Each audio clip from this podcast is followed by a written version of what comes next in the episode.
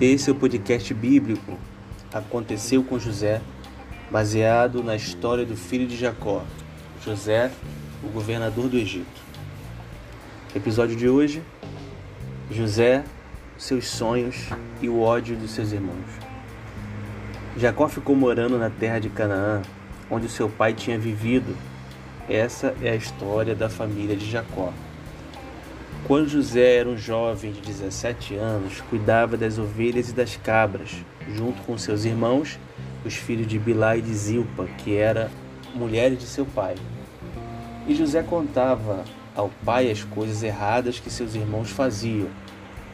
Jacó era velho quando José nasceu e por isso ele o amava mais do que a todos os seus outros filhos. Jacó mandou fazer para José uma túnica longa, de mangas compridas. Os irmãos viam que o pai amava mais José do que a eles e por isso tinham ódio dele e eram grosseiros quando falavam com ele. Certa vez José teve um sonho e o contou aos seus irmãos.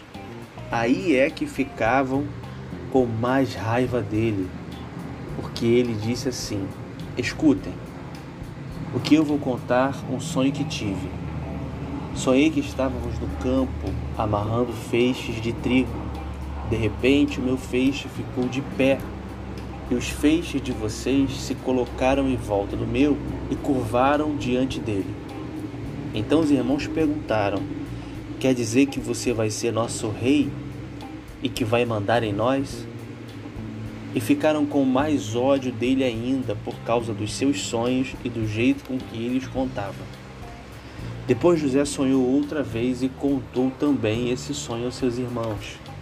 E disse assim: Eu tive outro sonho. Dessa vez o sol, a lua e onze estrelas se curvavam diante de mim.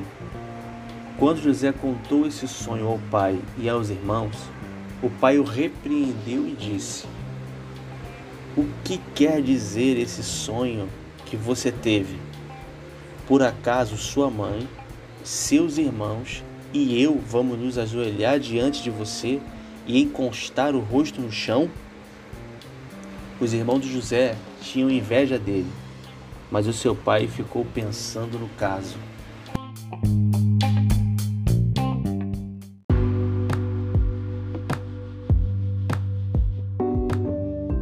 Olá, graça e paz.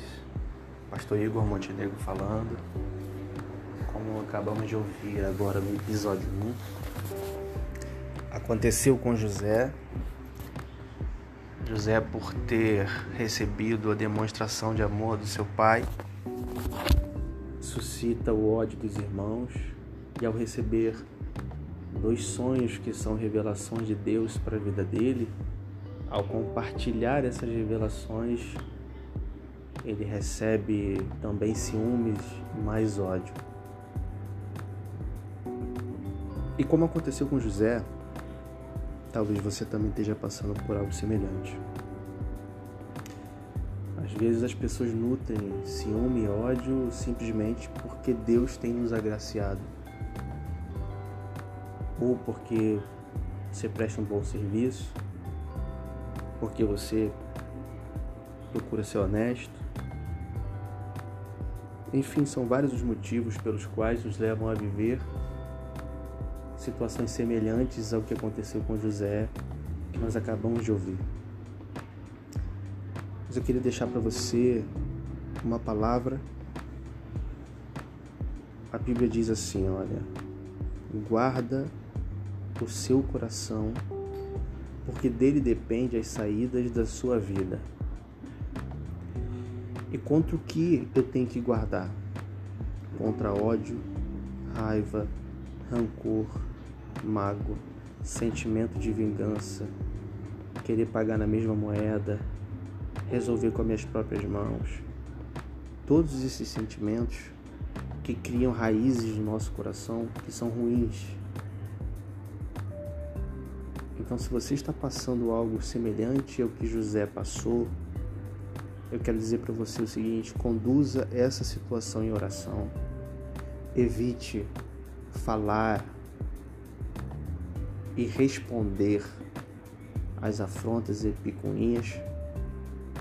Guarde seu coração em Deus. Ore sobre essa situação, apresenta a Deus essas pessoas e em oração, no secreto, libera o perdão para essas pessoas. Tire o peso dos teus ombros. Transfira para o Senhor o julgamento. Deixa que Deus julgue da forma que ele achar melhor. Sabe por quê? Porque essa fase na vida de José era inevitável de ser vivida. Como muitas vezes em nossas vidas também é inevitável.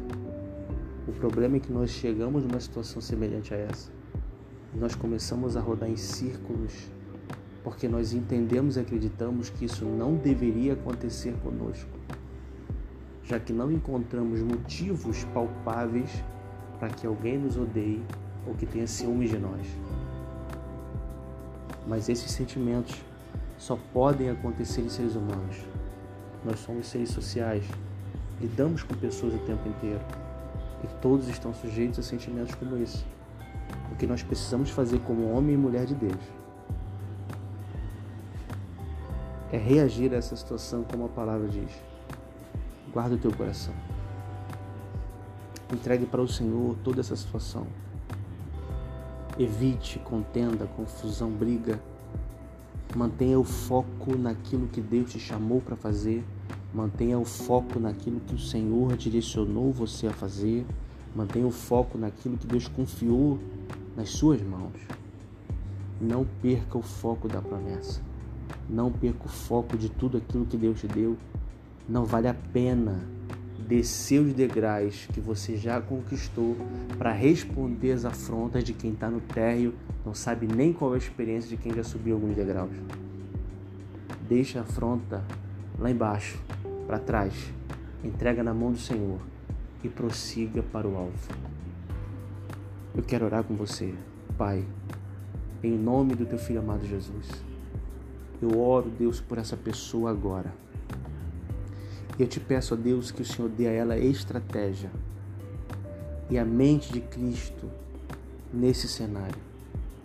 Que ela aprenda, Senhor, com Jesus, com Estevão, que liberou o perdão ainda sendo machucado e açoitado, Estevão ainda sendo apedrejado, porque eles entenderam que precisavam estar com o coração livre de todo sentimento ruim que essas situações nos sobrevêm.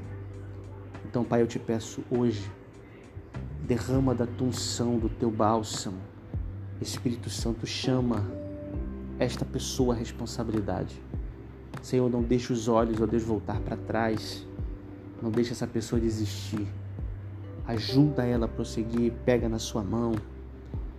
Ser com ela, Pai, nesta fase essa fase parecia que não deveria acontecer, mas estava sim, estava dentro de tudo o que Deus havia planejado. Senhor, ensina a viver essa fase com sabedoria, com unção, com ousadia e que ela venha entregar tudo e todos nas tuas mãos, para que o Senhor faça o que o Senhor quiser, como o Senhor quiser, e ela possa seguir para o alvo que o Senhor colocou diante dela seguir com aquilo que o Senhor projetou. Pai, assim eu te oro e te agradeço, Pai. Se conosco, em nome de Jesus. Amém e amém.